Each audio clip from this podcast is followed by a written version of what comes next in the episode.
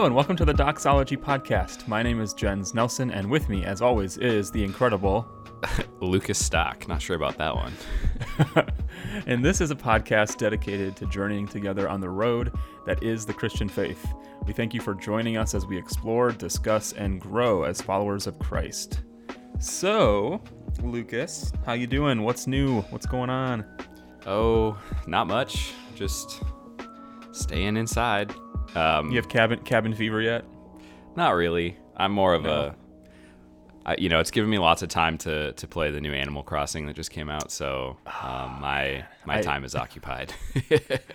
Hannah and I have been talking about wanting to get that, and uh, we were we were saying like, depending on how much we get back for our tax return, like let's just buy it. But then we ended up having to owe money, so we're like, oh uh, no, that sucks.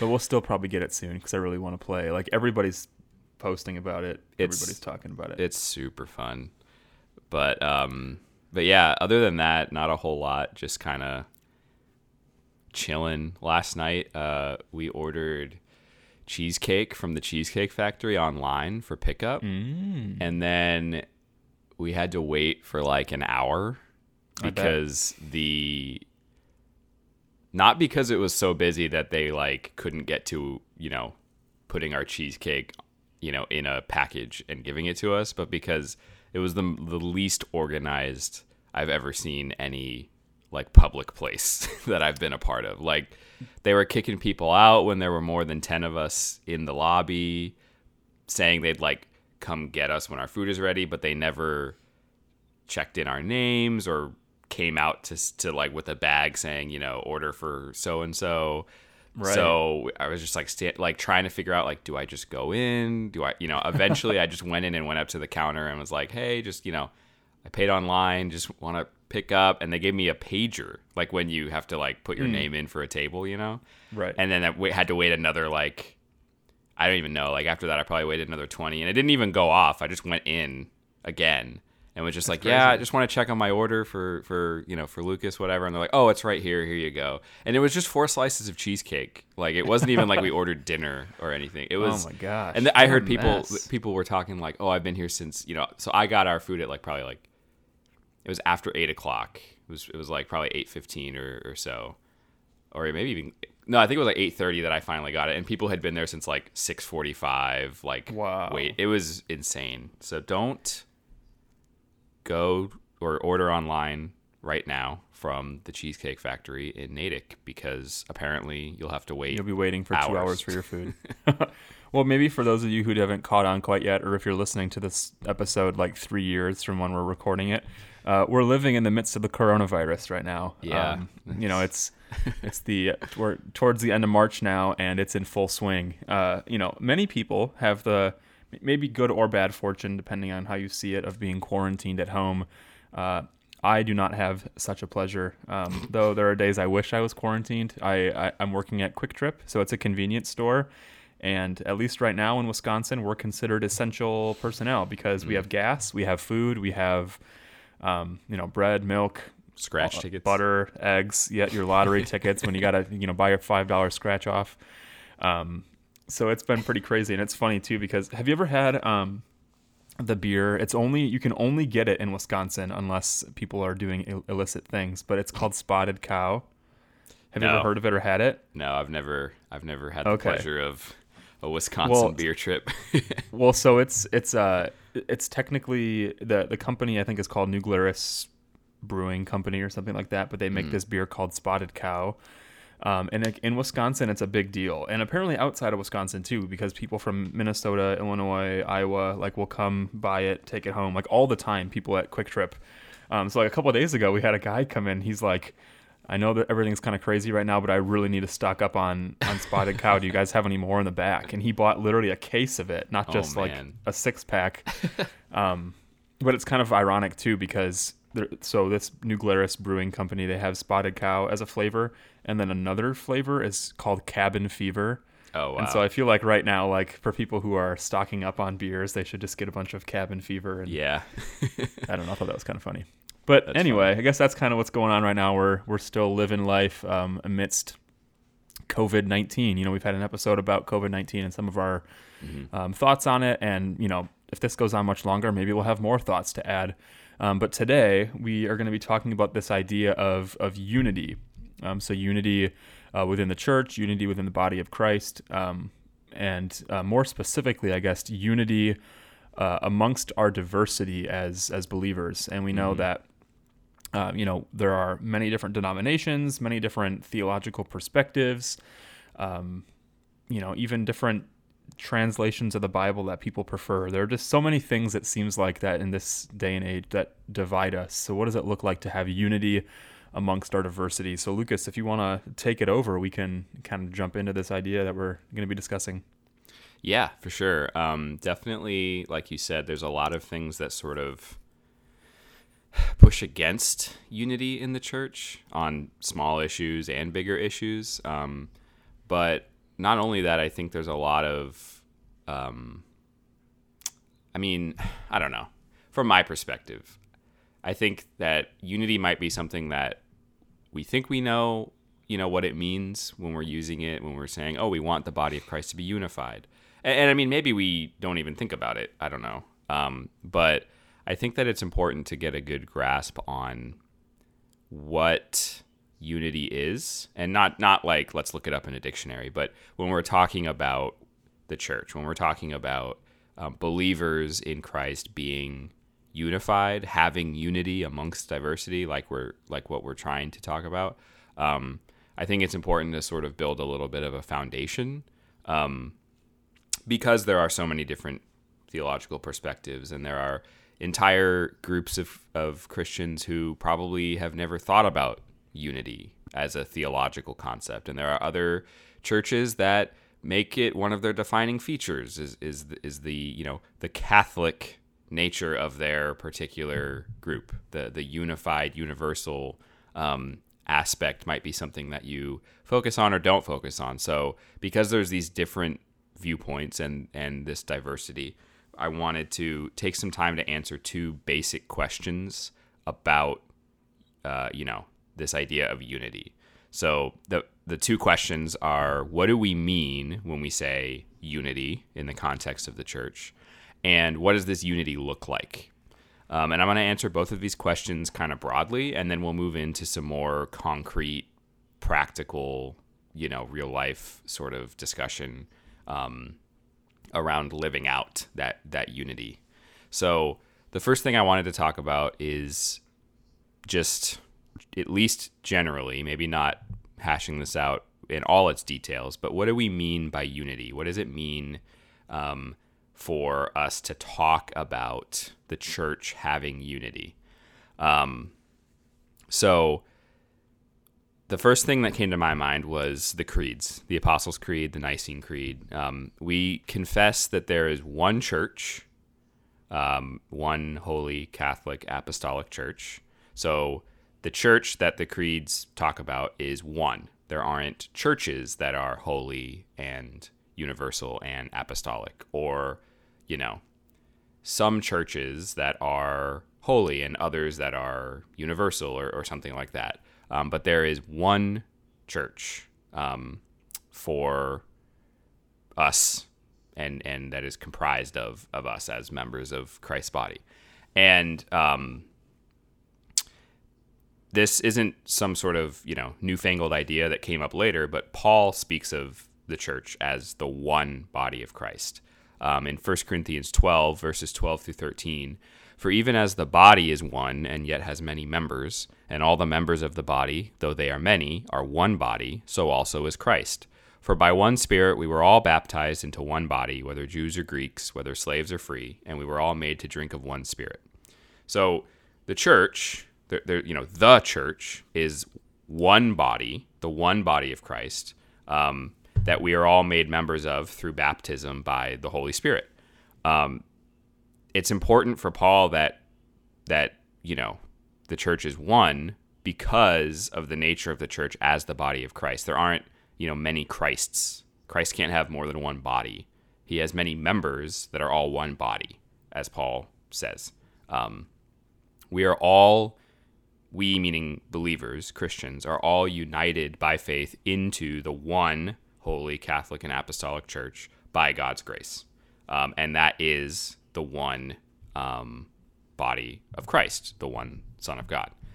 Um, and a couple other things to, to sort of bring out from this is that this unity based on our one baptism into the one church transcends other um, characteristics or identifiers that we have. Um, classically, you know, Paul's quote in Galatians 3:28, there is neither Jew nor Greek, there is neither slave nor free man, there is neither male nor female, for you are all one in Christ Jesus. Being made into one body, we it's not that we, you know, literally cease to be Jew or Greek, slave or free, male or female, but we rise above our differences, I guess. Um, they those differences no longer define us, and more importantly, they don't define the way that we relate to each other. That's because we are made in Christ a new creation. Um, Paul uses that language, and and what we're seeing is that the the new creation that is made is this one body of Christ. Um, so that's a little bit of a, of a theological underpinning for what is it, you know, why why would we confess there being one church? Why do we care about unity? Um, is because in reality, as members of the church, we are part of a unified body. And unity in, in this body, the church, doesn't mean uniformity. Um, you know, I, I think of different liturgical forms, different languages that services are held in, cultural distinctives like the way people dress or the way that we talk to each other. Those things aren't going to magically be the same um, just because we are all going to church. Um, some cultures typically have church on Sunday mornings and others on Sunday nights. Some, you know, uh, different traditions emphasize uh, different features of liturgy or use different liturgical rites. Um, the liturgy isn't going to be exactly the same in a Russian Orthodox church and a Roman Catholic church, and there are lots of reasons for that, and there are lots of big differences between those churches. But um, what what we're not looking for is for those churches to become identical. We're looking for church to become unified, um, which we'll get into a little more in a little bit. But what's what's important is that the content of our faith, of the faith that we are part of, is what provides our unity. Um, and that doesn't, like I said, either it's not something we should strive for, and it's also not something that magically happens that once we become part of the unified body of Christ, we just turn into clones of each other that are complete identical robots or anything. Um, and obviously, that's where we get into having unity amongst diversity. Because there are these diverse backgrounds and features and, and cultures and characteristics and, and personalities the unity that we have is all the more rich for it instead of just being uniformity but it also leads to certain challenges that we want to address um, in, in this conversation. So that's sort of what we're trying to say when we say unity. We're talking about the the reality theologically that we have been made one body in Christ. Um, and that is extremely important um, because it serves as the basis for our identity as Christians, um, individually and corporately. It, what's what's important is that as individual members, we are given a corporate identity in the body of Christ, and that is a theological truth that is all over um, the New Testament, especially um, in those passages we looked at at Paul. So the next thing I want to get into is a little bit of, of what this unity looks like um, in broader terms. Um, not necessarily talking about specific, you know, case studies or specific, you know, issues or challenges, but what does it mean? So I believe that we're all unified as Christians, but what does that look like? Um, and I want to sort of base this section of the conversation around the idea that our unity as Christians is chiefly um, sacramental. Um, and I specifically avoided bringing this up in the sort of definition of unity earlier because um, the sacramental nature of the church is more than just a theological fact or a theological position. Um, it's deeply intimately um, experiential, physically, spiritually, um, communally, individually. We experience baptism, the Lord's Supper, as both as individuals going through those rites and also as a community administering and um, taking those things together. Um, and th- it's through these um, sacraments that we are constituted, as Paul says, being baptized into Christ, um, and then nourished and nurtured as Christ's body. Um, there are, you know, like I said, many different church members who come from different backgrounds. They have different giftings. They offer different, you know, strengths and ministries to the church. They have different needs. We all come together in one body through baptism, as Paul said above in Corinthians. Um, and we, in that experience, are washed. The, these differences are washed and sanctified, and we're able to overcome them in the new reality that we live in as the church. Um, and then once we've been, you know, created as this new body, we're nourished and fed in the Lord's Supper as Christ is made present to us in the bread and wine. And in 1 Corinthians 11, a little bit before the passage I read above, Paul discusses some of the problems that the Corinthians were seeing in their worship.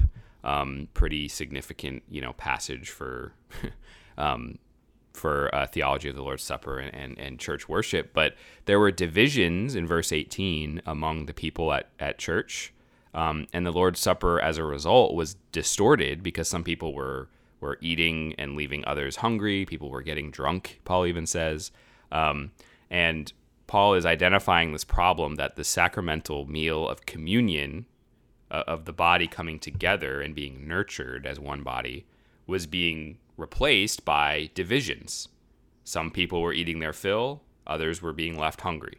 Um, instead of unity and love at, at, at, the Lord's table, we had division and greed.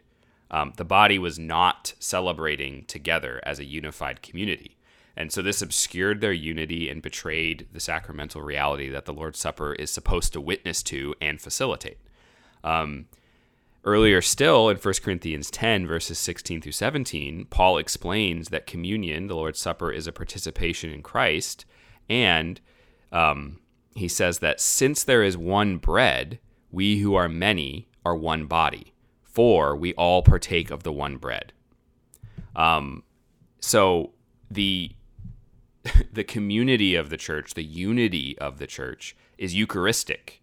Um, the Eucharist signifies and uh, feeds and enables this unity. It it is where um, Christ, like I said, is made present to us, and we are given the um, the the the means of grace, the physical means of grace are given to us in a way that call us into this communion, this community that we have.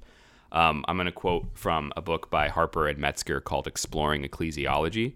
They say the Lord's Supper summons people from various demographics to sit down together, calling for the eradication of barriers of hostility between various groups within the church.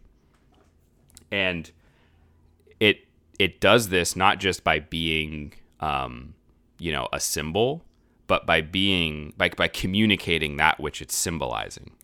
Um, as Paul says, we're participating in Christ, and because there is one bread that we are participating in, we who are many are made one body through the partaking of that one bread. So, to sort of wrap up my little you know spiel here, we, we through Scripture we see that unity is a theological reality that God, by the Spirit, has made us all one in Christ. And this is experienced in the church, which is the community of faith, um, sacramentally, as we are united and grow together through the sacraments by the word of God in faith. Our differences are transcended, uh, not ultimately erased, but the what's erased is, as um, Harper and Metzger say, the barriers of hostility between us as different groups of people. Um, and because what is erased is not our actual difference, but just the hostility, the dividing wall between us. Um, this is where we start to see struggles as we are, are faced with the tension of, you know, awaiting that final fulfillment when sin is done away with and our diversity d- isn't cause for conflict. Um, but we're ultimately not there yet. and so this is where you know the rubber hits the road a little bit more um, clearly, and we start talking about what does it mean. Um, you know, we're unified. This is that theological reality where we're united together. What does that mean? You know, for me and the fellow church member who just really grinds my gears. What does this mean when me and my friend who have different theological opinions get into a really heated argument about how to interpret a Bible passage or, you know, fill in the blank with an example? What is what does it mean to experience unity amongst our diversity in the here and now in real life, not just as a theological sort of idea? and that's where we want to go next. Um, so, so Jens, if you if you want to take it away, I think that um, you're going to give us all the answers, right? not all the answers, but at least some some answers, I think, and maybe not even answers as as much as still thoughts to ponder as we um, you know explore the implications of this. And I, I know I joked a little bit ago about um, division amongst Bible translations, but I, I am curious, like mm-hmm. which you use most or prefer, or if you use a couple. I don't know. Just that's something I always find interesting. Yeah, I def I my my go-to is the NASB. It's pretty much the only one I use. Um, okay. In the past, I've used the ESV. Yeah, I went from NIV to ESV to NASB, um, and I don't tend to like compare multiple versions unless I'm actively studying something and wanting to see right. how different translations go. So I've been using the NASB for probably a good three or four years now, pretty exclusively. Dang. Yeah. The gold standard. Yeah. um, yeah. I. It's funny because I think I started with an NLT, like that's just like a Bible that my parents gave me when I was young, and then I had an NIV for a while, and then I had an ESV, and then that's that's basically what I use most often. Although when I was a youth pastor, um, the CSB came out, so the Christian Standard mm-hmm. Bible, and I liked in different areas some of the precision that it offered, and like it was sometimes easier to understand, especially for students. Mm-hmm. So I would preach from the CSB, though I've almost always used ESV, I guess, for yeah. like my personal reading and everything. But I don't know. I was just curious. I always find it interesting. Um, but yeah. it's it is also part of this conversation because from my perspective, if we're talking about like boots on the ground, we're talking about how this applies. What like what are the implications of having unity, especially amongst our diversity in the body of Christ? Um, from from my perspective, it it often seems like churches are are far more divided than unified not just within like here is my church that i go to mm-hmm. but what i mean is like churches that are like in a city churches that are in a state churches that are in a denomination or even like greater than that. There often seems to be division uh, rather than like unification. And i think there are probably a multitude of problems that lend to that being true but i think denominations as a whole um, can be problematic. You know there are people who um, might be Southern Baptist, people who might be, um, you know, Assemblies of God or non-denominational or whatever. And so like those things um, just become further dividing markers away from the reality of our unity. So instead of seeing ourselves as being unified in Christ, like maybe we see ourselves as like, well, I am a Southern Baptist, I am a Lutheran, I am an Anglican, or whatever. Um, I mean, I know just in a really practical sense, like if you've ever had a conversation with somebody, you know, maybe at work, maybe on the train, um, you know, like when we lived in Chicago, Lukas, or or something like that, where it comes up that you're a Christian, and they're like, oh, like, you know, are you Protestant or are you Catholic? Um, you know, what what type of Christian are you? Like, are you a crazy Baptist? Are you, um, you know, whatever? Like, people have their ideas about uh, certain types of Christians, and I think before we go any further, I think it's helpful for me to just mention two of my um, like key texts in talking about unity. And so I have John 17 first, which is the high priestly prayer where Jesus is praying. Um, and in verses 20 through 23 specifically, he says, I do not ask for these only, but also for those who will believe in me through their word, that they may all be one, just as you, Father, are in me, and I in you, that they may be in us, so that the world may believe that you have sent me. The glory that you have given me, I have given to them, that they may be one, even as we are one, I and them, you and me, that they may become perfectly one, so that the world may know that you sent me and loved them as you have even loved me. So that's that's Jesus again praying for his people, praying for his sheep, praying for those whom he came to die, and um, praying to the Father that we might be one as he himself is one with the Father um, which you know we could have an entire episode just on those three or four verses of John 17 about what that means that Jesus is praying that we would be one like him and the Father are one. So maybe you have to kind of think for a moment like what does it mean that Jesus and the Father are one? Like what sort of unity does the Trinity have? And if you've ever thought you know even for just a second about like our um, our logo for our podcast. You know, it's it's the the image of the Trinity. It's like the the traditional logo that represents the triune God. Um, and I mean, the reason we liked that imagery is because um, it's sort of like foundational to who we are as not just believers, but as, you know, for me and Lukas, coming from different theological traditions, different backgrounds, we have some things that make us diverse yet we still have our unity and the right. things that unite us. And so that image of the trinity you know god himself being united he is it's one god that we worship who is expressed in three persons. You know that's one of the ways that the trinity has been described. And so even amongst himself he has a unity though diverse too because the father is not the son and the son is not the spirit and the spirit is not the father. Um, they are distinct. And so what it looks like to be unified yet um, diverse is a, is a picture that we, I guess, wanted to represent for our podcast. And we sort of get that idea from John 17, where Jesus prays that we would be like him. Um, another one, this is a little bit longer, and I, am not going to read the whole thing. I'll, I'll skip, skip around a little bit. Um, but in Romans 12, Paul has just said, you know, do not be conformed to the world, but be transformed by the re- renewing of your mind. And he, in verse 3 of Romans 12, he says, For by the grace given to me, I say that everyone among you not think of himself more highly than he ought to think, but to think with sober judgment, each according to the measure of faith that God has assigned. For as in one body we have many members, and the members do not all have the same function, so we, though many, are one body in Christ, and individually members one of another. Having gifts that differ according to the grace given to us, let him use them, if prophecy, in proportion to our faith, service in our serving the one who teaches in his teaching, the one who exhorts in his exhortation, the one who contributes in generosity, the one who leads with zeal, and the one who does acts of mercy with cheerfulness. He goes on to say, Let love be genuine, abhor what is evil, hold fast to what is good, love one another with brotherly affection, outdo one another in showing honor, do not be slothful in zeal, uh, but be fervent in spirit, serve the Lord, rejoice in hope be patient in tribulation, be constant in prayer, contribute to the needs of the saints, and seek to show hospitality.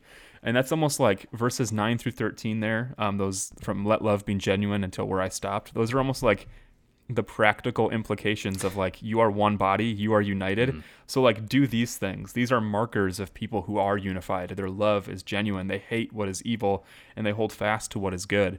Um, and so for me personally here, um, when I think about this idea of unity amongst diversity, uh, I sort of think of my own, I guess, like theological sphere. You know, I think of um, the broadly reformed movement, um, which you know would, would cling to uh, Calvinism, often holds to the five points of Calvinism, and it's it's ironic that the people who hold to such things, which um, are are very high and lofty and grand ideas in themselves. Uh, you, you'd think that we ourselves would be the most humble, the most unified, yet it often seems like we're the most arrogant and most divisive. Um, and I don't know if that's just because we think that because we have these, you know, doctrines of grace or these, um, you know, spiritual, scriptural realities revealed to us that like we're better than other people, or we have like knowledge that other people are lacking, or like you know those dang Arminians, and like how could they think, you know, X, Y, and Z about whatever topic is on the table for discussion? Um, but it just seems like to me that there is so much division. You know, we divide ourselves like I'm I'm a five point Calvinist versus I'm a four point Calvinist. I am an Arminian. I'm you know whatever. And and a lot of this kind of sounds like um, you know where Paul says.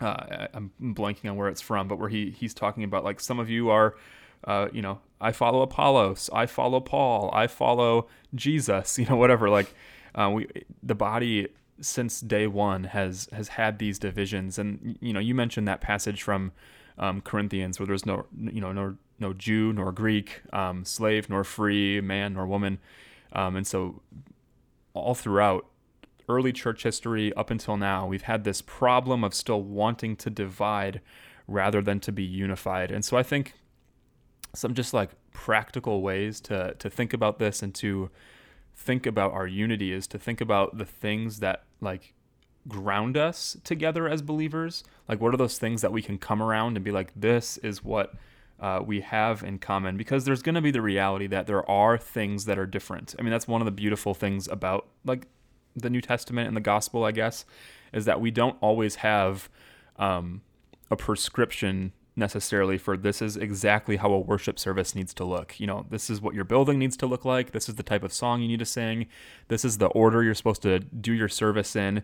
Like those are things that have sort of developed, like the liturgies of the church have grown and developed from scriptural standards, but not like this is what scripture is telling us we have to do. Um, so there are just going to be differences. And I think that's one of the, the first things that we need to recognize is even though we are unified, we don't have to see our differences as things that need to cause division.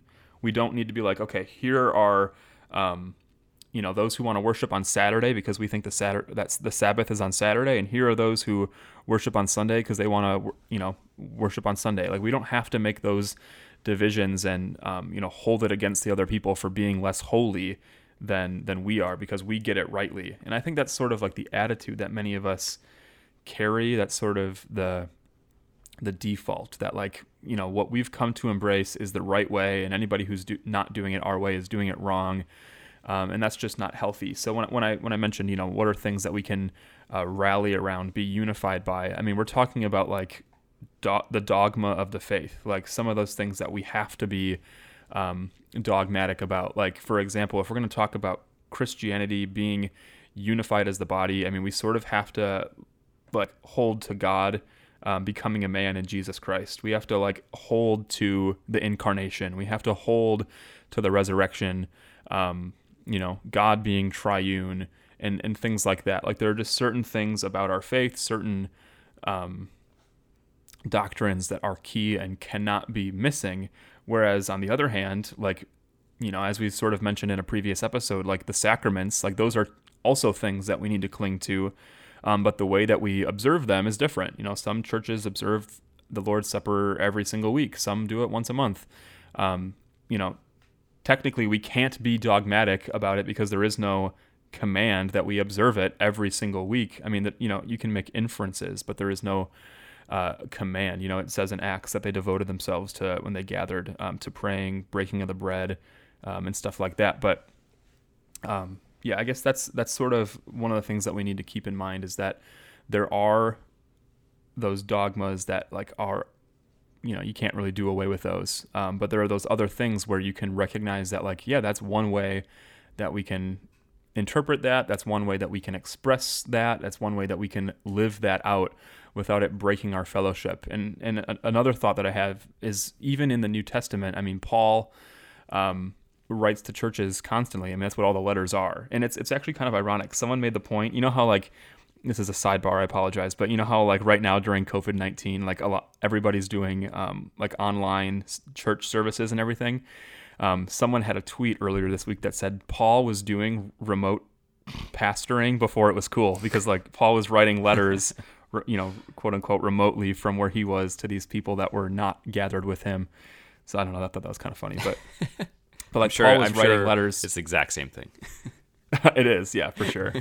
um, but yes, yeah, so like Paul is writing these letters to different churches that are spread out all throughout the world back then. You know, writing to people in Rome, Philippi, um, you know, Corinth. Doesn't matter. He's writing to these people that are obviously not gathering together every single week on the Lord's Day to worship together, yet there was still the reality that they were unified.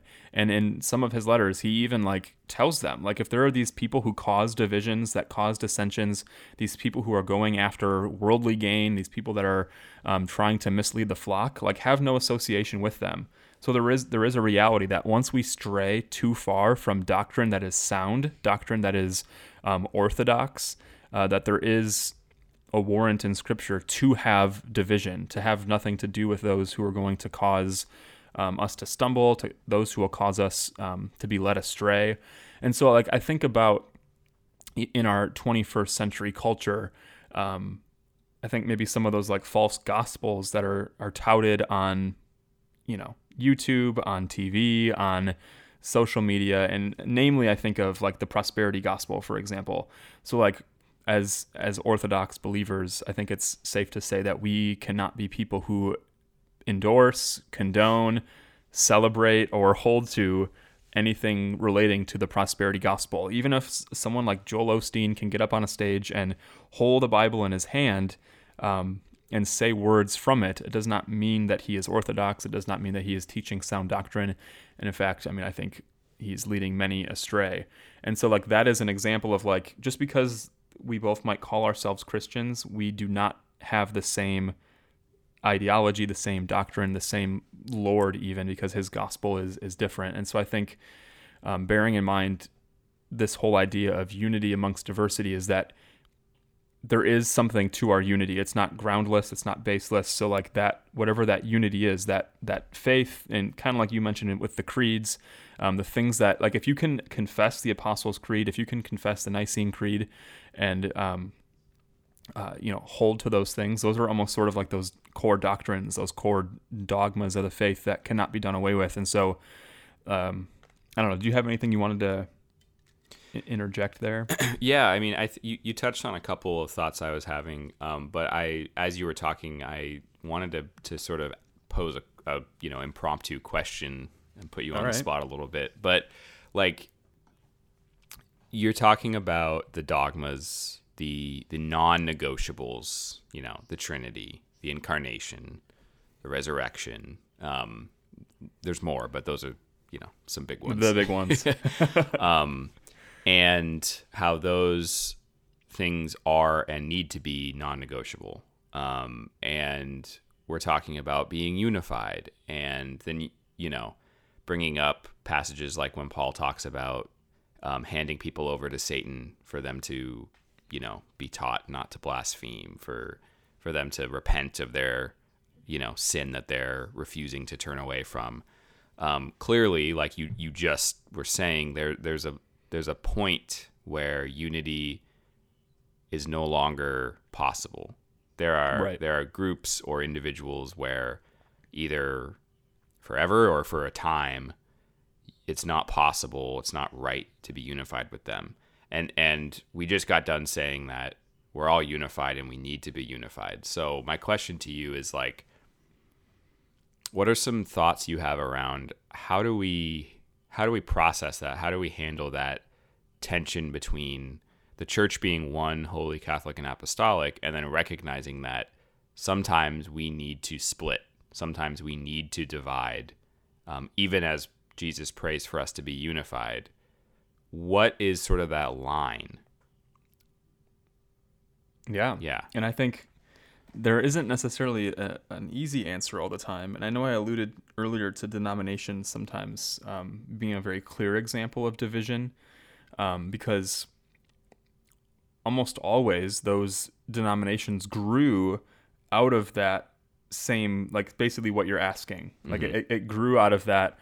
We're wanting to have unity, but there is this pressing issue that is causing us to need to separate. I mean, so like you know the Baptists that we have today, for example, um, grew out of a thought that like we're not going to baptize infants, but baptism is like a believer's baptism. It's for those who have made a profession of faith in Christ, um, and they held to it so strongly that you know they branched off from those whom they were unified with otherwise, and mm-hmm. have now become their own uh, thing today. And so it is a really hard I guess, question to answer because uh, I don't think it's always the same in every scenario. And I know, like, from personal experience, um, in order to remain unified and not cause division, like, there have been times where I've had to step away from something or times where I've had to um, leave a job, for example. Um, and so I think if we're talking about a church like a local church body as a whole it's going to look different from like an individual so for an example if you're an, if you're an individual or like a family who's at a church like a local congregation and you know maybe the maybe the theology of the church has been veering in a direction that you don't think is good that you don't think is healthy um, i think it's up to you and your spouse or you if it's just you to sort of first of all know why you believe what you believe to to know what that is like to see to be able to like I guess identify what is now causing a little bit of division and show why you don't maybe agree with that division. And then to make known to those in leadership like i see this as a problem. Is this something you're intentionally doing? Is this something that you even recognize? Is this something that we have to uh, i guess divide over because we don't agree and I, I mean that's something that like i've experienced so many times like you know growing up at a church uh, we left over um, you know some problems in, in leadership and some direction and some um, I don't know. I don't want to like get too deep into those things, but like that's right, right, that's yeah. that's a reality that people um, deal with. That when a church starts to go a certain way, you just on one hand you don't want to compromise your convictions, you don't want to compromise your beliefs. Um, and so there's a reality that at a certain point, um, you know, when you've done it properly, when you've done it like don't don't start a bunch of fires on your way out. Don't be like, you know, bastion the leadership. Don't be like, oh man, I can't believe that what these people are doing. They're going to take all you to hell, and then like you just sort of leave. Um, but still recognizing that they're believers too. I mean, hopefully, in that um, even though we might disagree, we're still going to see each other one day in glory. Um, and so I, it's like I said, it, it's hard to answer that question because it really depends on the situation that you find yourself in. Um, but definitely don't make rash decisions. Don't just like decide I'm done in an instant and then not tell anybody or not give any reason. Um, because I think that's another problem that we have in our in our modern churches today. There's this tendency like over the silliest things, like oh I didn't I, I, didn't like how worship was done this morning. Like so one, one example that comes to mind it's actually a pretty hilarious one. So when I was when I when we were in college at Moody, I worked at Park Community Church as an operations assistant. I was basically in charge of like setting down or setting up and tearing down services, you know, um, taking out the garbage, fixing lights, doing maintenance, all that. And so there's this one particular Sunday um, where I'm downstairs in our little like cafe area, and I, I was helping. I had just helped finish uh, prepping communion, um, and uh, I hear, oh man, you know the song "Lord of All Creation mm-hmm. of Water, Earth, and Sky." so like they were playing this right, but they were playing this really groovy, like rockin' version of it. It wasn't like your classic 1990s mm-hmm. church version. And so a little bit later, one of my duties too was to help. Um, so there were the ushers who would collect communion, mm-hmm. and then I would be with our counters, and um, we would gather it all into like these locked bags, and then take them to the room where they would count it. And so when the counters were done, they came back downstairs to me and they hand me this note that was written on like one of the Connect cards. And it said, That first song sounded like AC/DC. Worst church music I've ever heard. Uh, it's like not good for me or my family. We will not be back or something like that. Like I have no idea who wrote it. I have no idea like the context of like was this their first time? Have they been here for years and like this song just like triggered in them like this isn't good for us. We're never going to come back. Um, it's just like one of those really funny things, and that's like a humorous example of mm, people who right. will make those decisions on like, man, I don't like that the podium is clear. I'd rather see like a black metal podium up on stage. Like stuff like that has been said. Right. Um, and like so, those are obviously really silly reasons to to break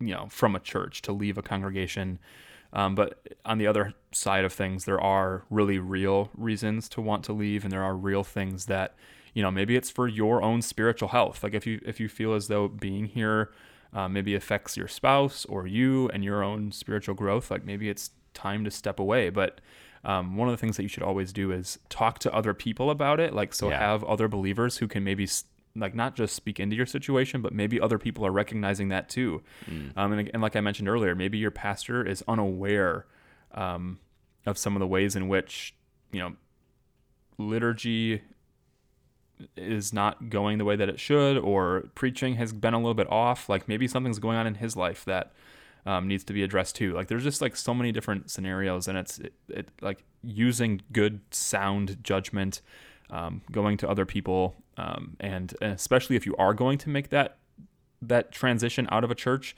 like tell the leadership of the church that you are currently attending. Like just even if it's as simple as like leaving them a letter, but like you know try to meet with them face to face and let them know, hey, you know, we've loved our time here. Uh, we've, you know, grown so much, but like here are the reasons or reason why we are leaving. Um, because I think it's important. Because like again, I've worked at churches. I know what it's like to like all of a sudden a family is gone. You have no reason why, or like you don't know what's going on, and then you hear like they're at another church on the other side of town that is, you know, more contemporary and they have a better style of music and the preaching is better or whatever. And like to have not been told, it can it can be painful. It can be discouraging. It can be hard. So I don't know if that even answers Yeah. your question. Uh, I know that. Yeah, and I mean, like you you said, like it's not an easy question to answer. Um, clearly, you know, we're both heirs of the Reformation, so we would say that there is a time to divide. um, Right. But like you're saying, there there there That's a yeah, I guess a really good example. there there is a time, or or I should say, there are times and scenarios for individuals to leave local churches, for a local congregation to leave a denomination, or for something even bigger, like you know, on this the scale of the Reformation. But but like you're saying, Speaking of that, speaking of that though, you have to be careful to not be like Luther just because he said that my conscience is held captive to the word of God. You can't just use that anytime you want to use it to win a theological argument because like, you and know. let's also keep in mind that Luther was a Roman Catholic priest and monk who had no intention of leaving the Right, he was trying to reform, not, you know, Um, protest and disband. And and that's like you know that's a kind of a subtle point but like it's really important you know he didn't you, you think about you know you think about the reformation. You think about the pro- the problems that people like luther saw in the church. You you would think of, of all people you know martin luther's going to want to leave the church but that never crossed his mind that that was Right. something that was sort of forced on him um, but what did he do? Did he like turn around and say, "Oh, it's not worth it because I have to leave the church"? No. um, and I think that that is a good, uh, you know, an extraordinary man in an extraordinary time. But Right. there, there's there's a lesson there of there is a And time. we forget, I think, right. I think we, just real quick, sorry. We, No, I think yeah. we forget that like his 95 theses weren't, these are 95 reasons I'm leaving your church. right. but it was more or less like these are things that I think like if we want to be biblical, we need to reform and and change about what we're doing currently. Yeah. Whereas I think a lot of Protestants today they see him as like I'm gonna hammer up all these reasons why I'm leaving and why you're awful and why you're the Antichrist or something. And also, uh, total sidebar. Uh, if you ever read, I don't know if you've ever read through the 95 Theses. There, he is super Catholic. Right. And if I don't know if you've ever read his, um, he has. There's a couple documents I've read. Um, one was a treatment on baptism, and one was a treatment on communion.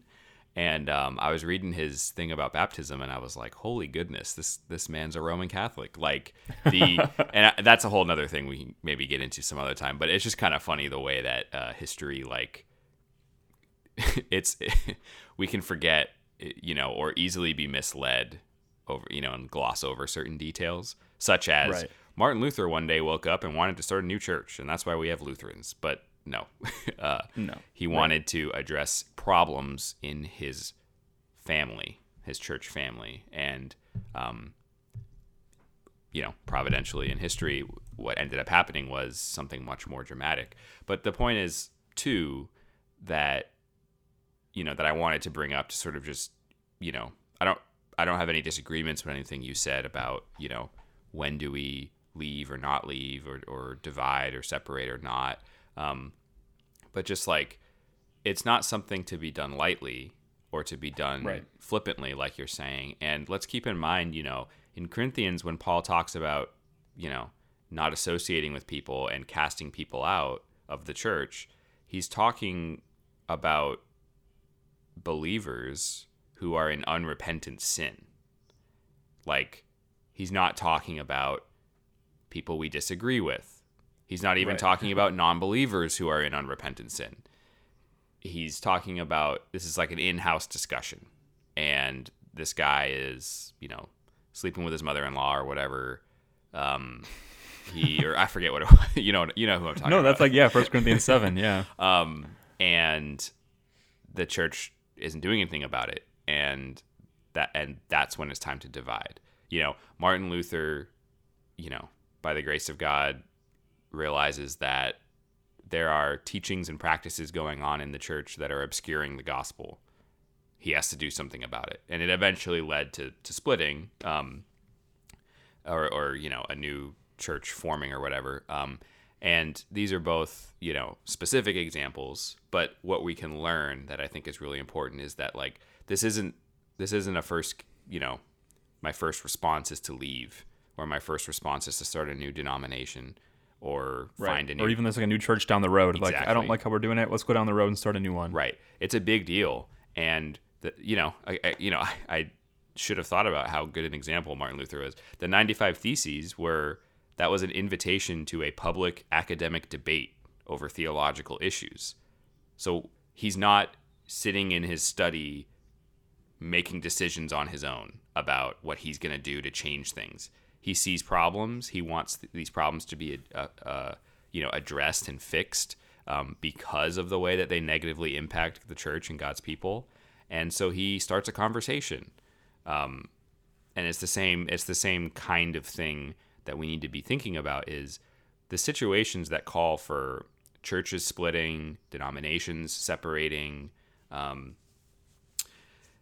you know, uh, this is a very big deal within the Anglican world today. We've got GAFCON and the Global South Anglican movement basically pushing back against unorthodox trends in the Anglican communion worldwide. And we've got new church bodies like the one that I am associated with, the Anglican Church in North America, is a split from the Episcopal Church in the United States. And it's a split over unorthodox uh, even heretical practices and teachings over um, a variety of things. And it's not a light, it's not a small thing that, Right. you know, a new church body formed. It's not a small thing that Paul is handing people over to Satan, which just sounds way more intense. um, it's not a small thing that uh, that the Reformation happened, or the uh, you know uh, you know soapbox moment. The the Reformations. It's not a monolithic, unified uh, historical phenomenon, but that's maybe something else. Um, but so yeah, I, I wanted to just kind of pose that question because there is so much division. Um, and as we're talking about unity, I don't want to make it sound like we're saying, you know, external unity is always 100% the number one priority. Without deprioritizing the unity of Christ's body, we need to recognize that in this fallen world, amongst our diversity, there are also serious issues that need to be taken into account. Um, so that's kind of just you know why I, I had that that question pop into into mind, and I think that that's really helpful just to to think about those people who don't like a song, and maybe they have good reason not to like that song, but to just write it down on an anonymous card and then leave. It's sad. It's a little silly, right? And like that's uh, that's another good example too. Like you know there there have been times where you know there's a song called "Reckless Love" oh um, boy. that was popular a couple years ago that caused quite a bit of a stir. Um, and let me tell you, I had all my reasons why I thought we shouldn't be singing it, and I, I mean I still hold to those. But like that is not something that you'd want to necessarily break fellowship over just because they sang this song. Um, that's not a real good reason. right. So yeah, there's both big and small that comes up, but not everything's a reason to split. And I think maybe just as a way of of closing this out, I mean, you you read um, First Corinthians twelve, where it's you know talking about spiritual gifts and being unified. Um, you know, he uses that imagery of literally a body. Like, think of your hu- human physical body. You have many members, but you're one. Like, you're not you're not all a bunch of eyes, you're not all a bunch of hands, but you're all unique. You have different purposes, different functions, you do different things, but you are unified. And so I think that's sort of like the the image that we want to leave you with is that that picture of not just the body of Christ, um, you know, metaphorically speaking, but like think of your own body, the many members that it contains, and the unification that it has. Though many members, all one. Um, and so you know, Lukas and I, though you might be, um, you know, more Anglican and I more Reformed in our theology, um, we can still be unified. We can still be brothers. We can celebrate the things that we have in common and have fun talking about the things that, you know, we divide on. But it doesn't mean that we, um, you know, break fellowship or anything like that. So I mean, do you want to do you want to close us out with one of your Book of Common Prayer prayers? Yep, yep. Um, I'm going to be reading a, a, a, canticle or cantically. I don't know how to say it. um, it's a, a, song for use during during a prayer service, and it comes from Isaiah 55. Um, so let's pray. Seek the Lord while he wills to be found. Call upon him when he draws near. Let the wicked forsake their ways, and the evil ones their thoughts. And let them turn to the Lord, and he will have compassion, and to our God, for he will richly pardon. For my thoughts are not your thoughts, nor your ways my ways, says the Lord. For as the heavens are higher than the earth, so are my ways higher than your ways, and my thoughts higher than your thoughts. For as rain and snow fall from the heavens, and return not again, but water the earth, bringing forth life and giving growth, seed for sowing and bread for eating, so is my word that goes forth from my mouth. It will not return to me empty, but it will accomplish that which I have purposed, and prosper in that for which I sent it. Glory be to the Father, and to the Son, and to the Holy Spirit, as it was in the beginning, is now, and ever shall be, world without end. Amen. Amen. Thank you so much for listening to today's episode of the Doxology Podcast. If you'd like to connect with us, you can hit us up on Twitter or Instagram at Doxology Podcast or email us at doxologypodcast at gmail.com. We'd love to hear any feedback, questions, episode ideas, critiques, uh, funny uh, church stories about people not liking the color of the carpet or the song choice. uh, anything that you you know want to share with us, please do. We'd love to hear from you. Um, hope you are staying safe and healthy if you're listening as this is coming out um, in the midst of this crisis. And uh, well, either way, if it's three years from right now, if it's three years from right now, keep washing your hands. Don't stop because there's no coronavirus. Keep yeah, washing your hands. Please. Yeah, that's good. I take back the if you're listening